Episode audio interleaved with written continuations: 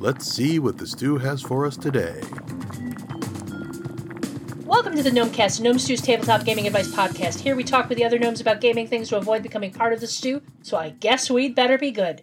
This episode is brought to you by our awesome Patreon backers like the cultured Craig, the divine Daniel Markwig, and the stunning Stu Skeel.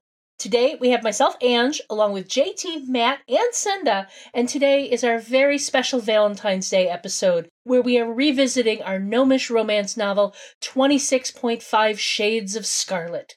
We're in for a lovely and hilarious treat today, so we're going to skip our get to know a gnome question and dive right into the readings. Released on Valentine's Day four years ago in 2018, 26.5 Shades of Scarlet was our follow through on a promise of steamy gnomish romance. Available on DriveThru RPG, it contains four stories from our esteemed authors here, as well as Troy Taylor, who unfortunately couldn't join us tonight. We are starting with Senda. Senda, can you give us your story, your inspiration, and then let's get into the reading? Well, yeah, of course I can. So this is this is an excerpt from the longer story, of course, called The Gnome Hunters. This is kind of based on the inspirations of like urban fantasy romance, of which there is a lot. and a I lot. should know because the reason that I know this one is terrible is because I've read some decent ones, right? So we'll just we'll just leave it at that. Um whew. So the question is going to be, of course, and this is the entertaining part, can I read this without laughing at it? So here we go. My money is on This no. is this is for your game. I'm I'm doing this for you all. I'm doing it for you so that you can use it as some sort of strange artifact in your online games or something. Okay.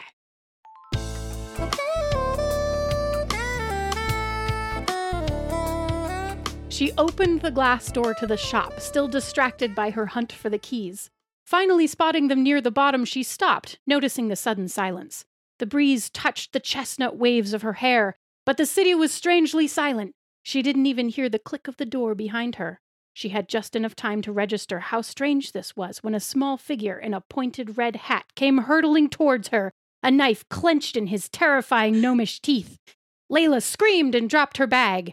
The gnome landed, eyes crazed with hunger, clearly hunting for fresh stew meat. As her back hit the door behind her, she realized there were more pointed hats among the parked cars, circling her like sharks.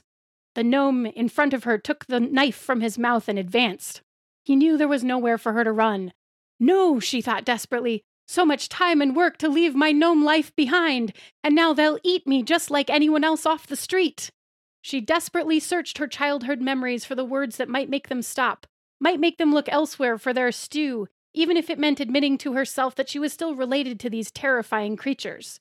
The pendant of the necklace she wore tucked into her shirt was suddenly uncomfortably warm. Suddenly there was a movement to the right. In a swirl of indistinguishable blades, several gnomes fell with cries of pain. She gasped and hid her face. What other horror was walking the streets this evening? And if it could take out gnomes so easily, was she next? Many strange creatures walked the streets of the city, after all. She dropped to a crouch, cowering against the glass door to the coffee shop, face hidden in her hands as she heard the sounds of steel on steel and the battle cry of gnomes that had surrounded her. There were screams and terrible sounds, and then eventually, silence. Layla stayed where she was, not daring to look. She heard slow footsteps approach her. Are you all right, miss? Slowly she opened her eyes and looked up from her hands. The voice belonged to a tall man in dark washed jeans and a black shirt, unbuttoned at the top. He was bending over her. she couldn't see, I can't do it. She couldn't help but notice how the white wife beater under his shirt hugged his chiseled pecs, where the shirt hung a bit away from him. And there was some sort of silver icon hanging around his neck on a leather thong. Um, she said breathlessly, taking in his well honed features, hawk like nose, and little scar under his right eye. I. I think so? His dark eyes regarded her for a moment. Then he offered her his hand to help her stand. She took it, feeling the strength in his fingers that calloused on the pads. He lifted her gently to her feet, and she found herself looking up at him as he stood quite a bit taller than she did with her gnomish ancestry. He looked back at her very seriously. There are more coming. I can't protect this position forever. For some reason, they seem to be after you in particular. Layla gulped. Had they finally traced the stolen ancestral stone to her? Then she noticed he was still holding her hand and felt her face flush at the touch. All she could manage was a quiet, Oh, yes. Um, come with me. I will take you somewhere safe. Yes, I mean, okay.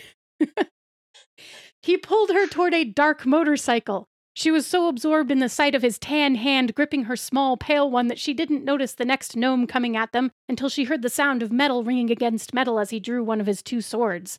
There was a squishing sound as another gnome fell away before his blade, and the next thing she knew, he had pulled her up behind him on the bike. He revved the engine once or twice as several more diminutive, pointy hatted figures began to close in. Then he hit the accelerator, slamming through them before they even had a second to respond. Layla squeaked in dismay and grabbed for a handhold as the seat lurched forward beneath her. It's okay. You're going to have to hold on to me. Go ahead. Tentatively, she put her arms around his waist, feeling the sleek firmness of his musculature beneath her hands. The engine roared as he accelerated even more, pulling onto Main Street, forcing her to wrap her arms around his middle tightly, pressing her breasts against his solid back. She saw a few quick flashes of small hands, red hats try to get in their way, heard a few cries, and buried her face against him to block out the horror. The pendant was pressed between them, and she could feel its continued heat. There you go. nice. It's terrible. nice. well done. Well done. I, I will admit I have read my own share of of modern paranormal Heaving- urban romance. Heaving and bosoms, it's on vampire point. hunters. yes, all that. Oh, that was amazing. I was wondering because I remember four years ago when, when we did a podcast about this that you said your favorite part was hats like sharks like fins. sharks. They were circling like sharks. I had to I have was that wondering part. If that was going to be your selection, Of course it was.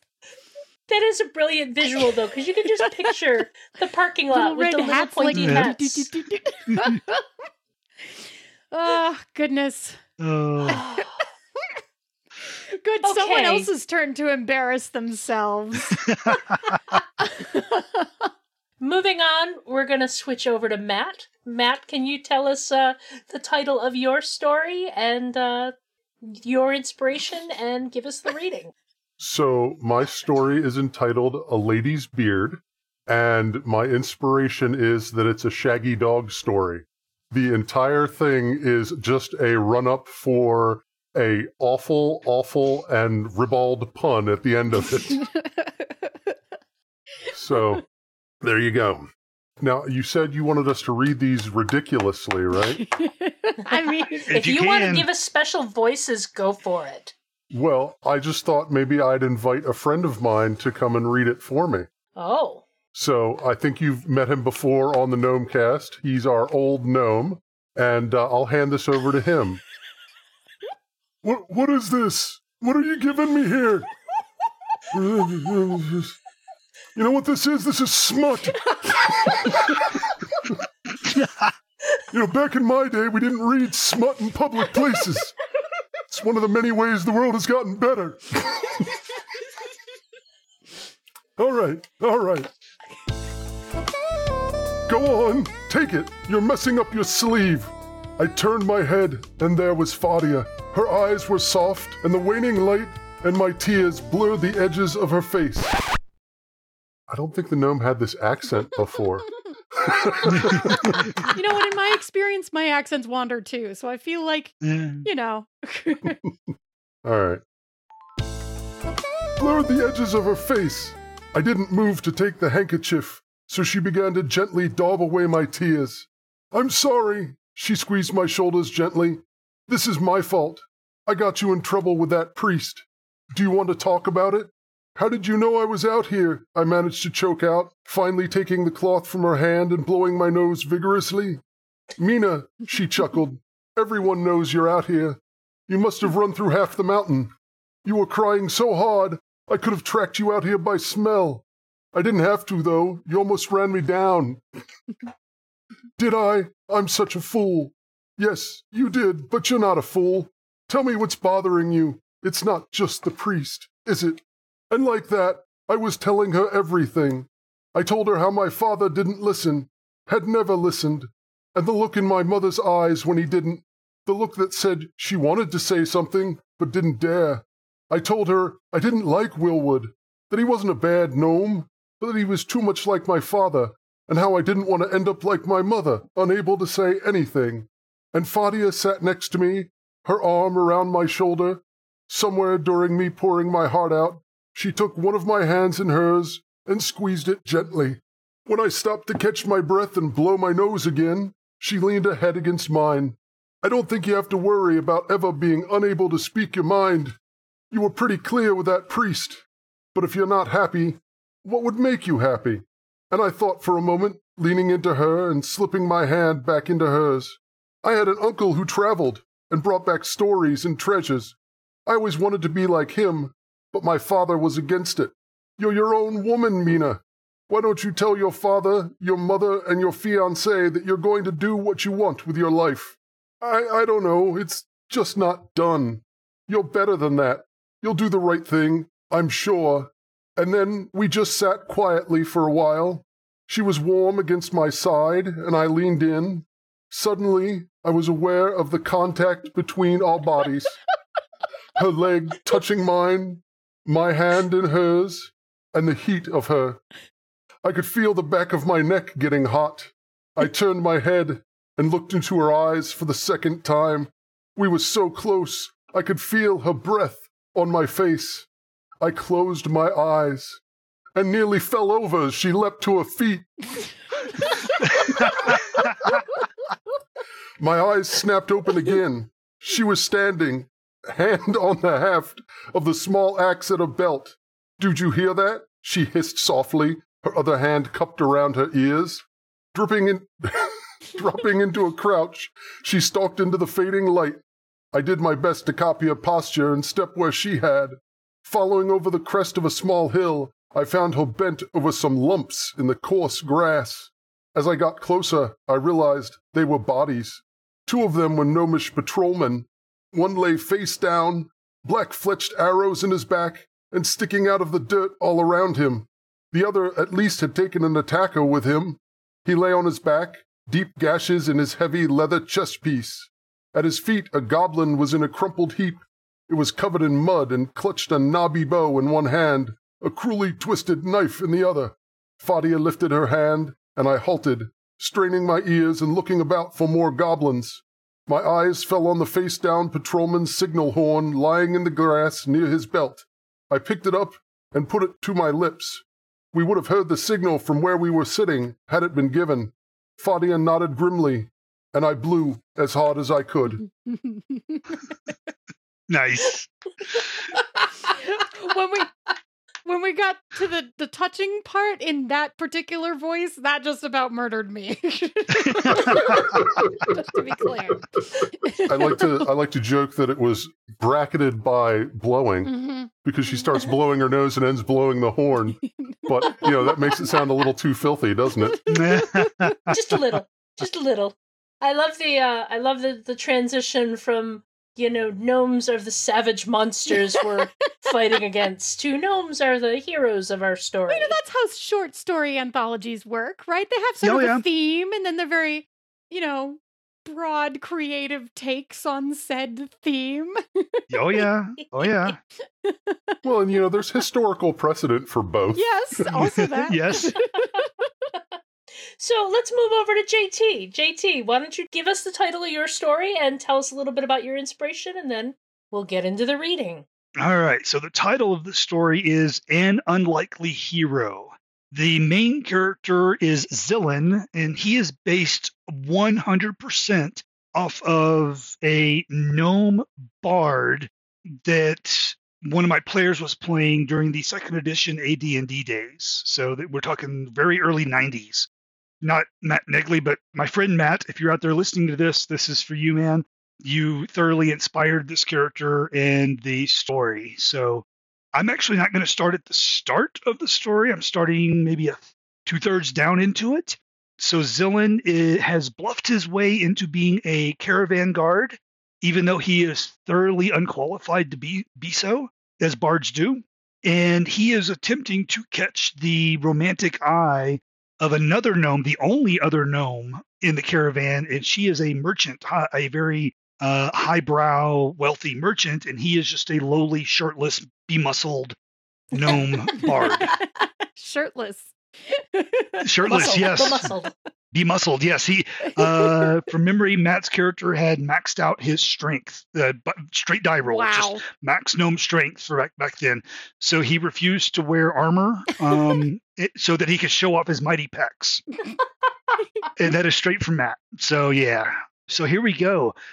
Raiders have attacked the caravan, and the real guards have more or less chased them off, with the one exception. And that raider is trying to kidnap Mina, who is the love interest of our protagonist. Mina mouthed the words, Help me. Zillen's hands balled into fists as he tried to find a way to help. The raider continued to slip away. A sound behind the raider caught his attention, and he glanced away from Zillen for the briefest of moments. Seeing his chance, Zillen spun towards the campfire, grabbed a half burned log from the edge, and threw it at the raider's head as he spun back around. The raider dropped Mina and his dagger in an attempt to block the burning log from striking his face. Unfortunately, he moved too slowly, and the charred wood found a home directly on the tip of the raider's tiny human nose. The man dropped to his knees and grasped his face with a howl of pain. Zillen ran to interpose himself between Mina and the raider. He skidded to a stop, flared his enormous gnomish nostrils, and kicked the man five times in quick succession.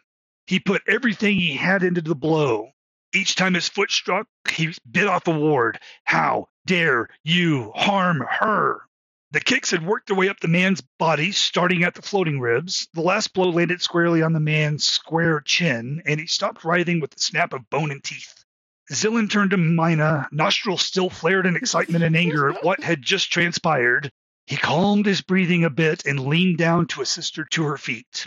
She accepted his assistance with grace and poise, but when fully stood up, she swayed a bit. Out of reflex, Zillen wrapped a firm arm around her waist to support her. He expected her to pull away or slap him. When she did neither, he flashed a smile in her direction. Are you well? She placed a hand to her forehead. I'm just dizzy from being held up at such a great height. The only time I'm not far off the ground is when I'm driving my mm-hmm. wagon. It's just all so, so taxing. She heaved a large sigh. Well, my lady, the threat is over and you are rescued. I believe you may be safer in the confines of your wagon than out here. There are still scoundrels running about. Mina returned his smile. There are heroes about as well. I believe I'm safe in your company. Wait, what? Hero?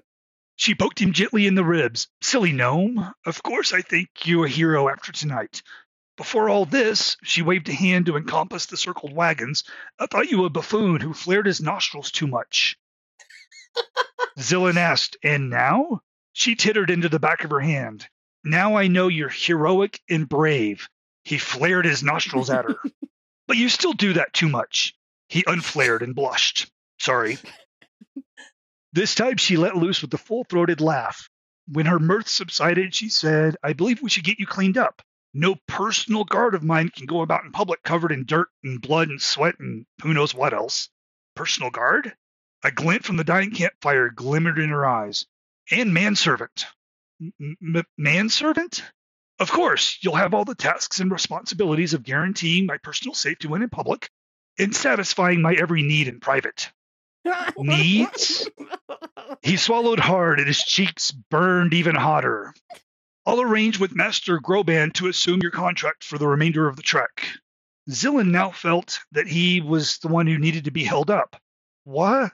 Mina's smile turned mischievous. For now, we must get you cleaned up. Your duties to me as manservant will start immediately after you've had a bath.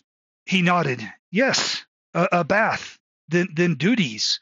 His brain finally caught up with everything that had just happened, and a smile replaced the dumbfounded expression he'd been wearing for the past few moments. Zillen reached out and took Mina's hand. Their fingers intertwined, and she led him to the interior of her wagon for a bath before he took on his new roles in keeping her safe and satisfied. Once inside the wagon, the door closed behind them with a soft click. Wow. And that's it. what is it with romantic gnome bards? Because I've been watching the Critical Role thing, and that's a whole thing there. And Right? we had a we had a gnome bard in my Eberron campaign that you know had a thing for daughters of tavern owners. I j- Yeah. I just don't understand it. Where did that trope come from? Well, obviously, gnomes were not allowed to be bards in second edition D&D, and now they're just getting all that energy out. right, right. Yes, I, I did bend the rules. Uh, I was uh, it was a Lankhmar, an improv Lankhmar. And when I say improv, I mean I'm the one as game master improving. I would sit down at the table and say, "Hey, what are you guys doing tonight?" And they would drive the plot and the story, and it was so much fun. I can't wait to do something like that again.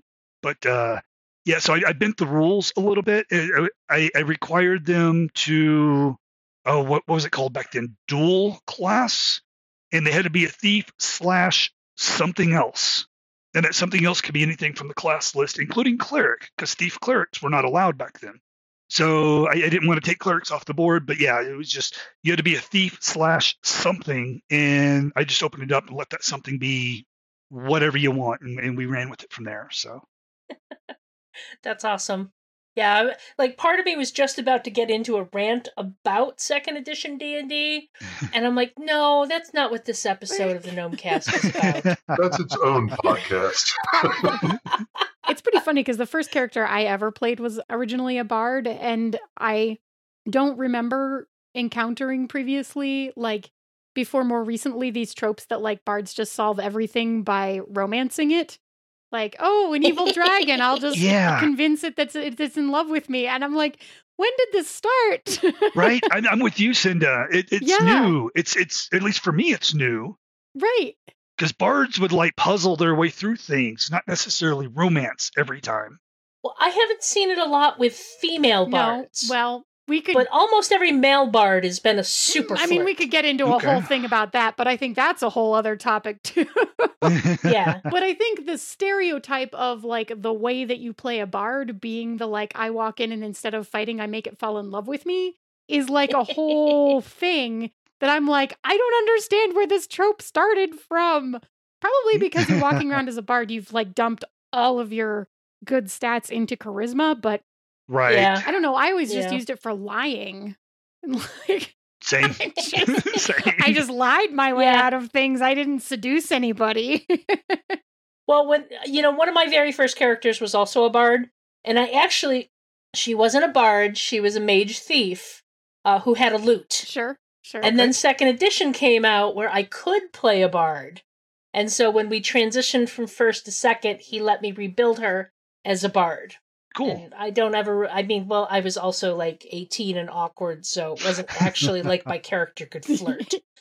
You know, so My most flirty character ever was a paladin wow. because he had taken a vow of celibacy, so he knew it was safe. Mm, He could flirt and flirt and flirt, and as soon as the hook was in, and the, the, the and he he was actually he would flirt with any anybody, everybody. He didn't care. But as soon as they started like flirting back or showing like reciprocating the the the uh, emotions, he'd be like, "Well, gotta go." Seems like a great way to get yourself into a temptation arc. Seems like a great way to piss off a lot of people in the tavern. Uh huh. It really did. Yes, I stole a lot of girlfriends and then returned Yeah. them, like within like within minutes. yeah. oh, Amazing. Well, thank you all for uh, joining us for this special Valentine's Day episode uh, with your readings from 26.5 Shades of Scarlet. there is a fourth story in there we didn't get an excerpt from, so you can get it at DriveThru RPG. We'll have a link in the show notes, and it is definitely worth a download. And it is pay what you want, and anything you pay will be going to charity. Yep. I think we've pretty much covered. Anybody have any last words that you want to say about 26.5 Shades of Scarlet? Uh, print it out and use it as a prop in your game. Like hide bits of hide bits of terrible romance stories around a room or something so they can figure something out about the character. I don't know. There are inventive ways you could use this. I'm just saying. I'm just excited about a sequel. oh. When are we doing that? that is in discussion. We will see. oh, the further adventures of Zillin. Sorry. This show is funded by the Gnome Stew Patreon. You too can become a Patreon backer by following the Patreon link on the Gnome Stew website to the Gnome Stew Patreon. This episode is brought to you by halflings demanding equal romantic time as the gnomes. Behind them, the kobolds are lining up, and there are rumblings that the goblins might also be organizing. Help! we have some work ahead of us. If you're enjoying the Gnomecast, you'll probably like many of the other Misdirected Mark shows. Here's one to check out. Misdirected Mark. Phil, Bob, and Jerry go live every Tuesday evening at 8 p.m. Eastern to break down and get inside games, game mastering, playing games, and game design in an effort to entertain and inform you. You can find all of us at gnomestew.com, at gnomestew on Twitter, and gnomestew on Facebook. Gnomes, does anyone else have a site or a project you'd like to give a shout out to? I have one. Yes. Go for it. So played a new game, or at least new game. To, well, it's not new to me. It's a new game. Sorry, this past Saturday called Ebon Fantasy. It is from Ebon Gryphon Games. I'm going to spell that for you because I spell it a little odd. Ebon is E B O N. Gryphon is G R Y P H O N, and they're at ebongryphon.com. And their Essence book, which is like a light or or a, a minimalist rule set, has is now out for their fantasy genre role playing game. And um, I am listed as a playtester because I did. So full disclosure there, I've seen it before in its early iterations. Travis and Justin, who are the, the, the evil masterminds behind Ebon Gryphon, have done a wonderful job building out a fantasy emulation role playing game as opposed to a fantasy simulation role playing game. I'd call it rules medium, not rules light. It's like a step above fate as far as complexity goes. So, whereas like Pathfinder would be 20 steps above fate. so, and we had a good time. We made some characters. We ran through some encounters, social and otherwise. We just had a really good time. I'm looking forward to getting back to the table on a regular basis. awesome. Anyone else? Or are we getting out of here? No, I have I feel like I am contractually obligated to mention my other show, Pandas Talking Games, on which you can hear Phil and I wax poetic about many things gaming, mostly in relation to running games, since what we mainly do 95% of the time is answer listener questions about what would make running a game or playing a game easier for you. That's what we like to do. It's good stuff. Give it a listen. Agreed. I, I appreciate your flattery. So, do you guys think we were romantic enough to avoid being tossed in the stew this week? oh no, my romance levels are so low. Just ask my wife. Wait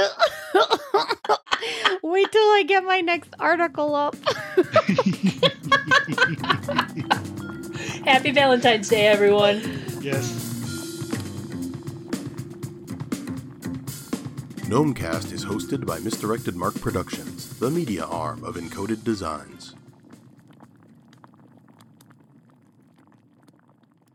There is Well, obviously. there is the Sorry. no, it's fine. Go ahead. There is the No, you- Would you like to dance, Matt? this is the audio equivalent of like when two people walk up and then you step in the same Right. direction together and you can't like get around each other in the hallway. I don't even remember what I was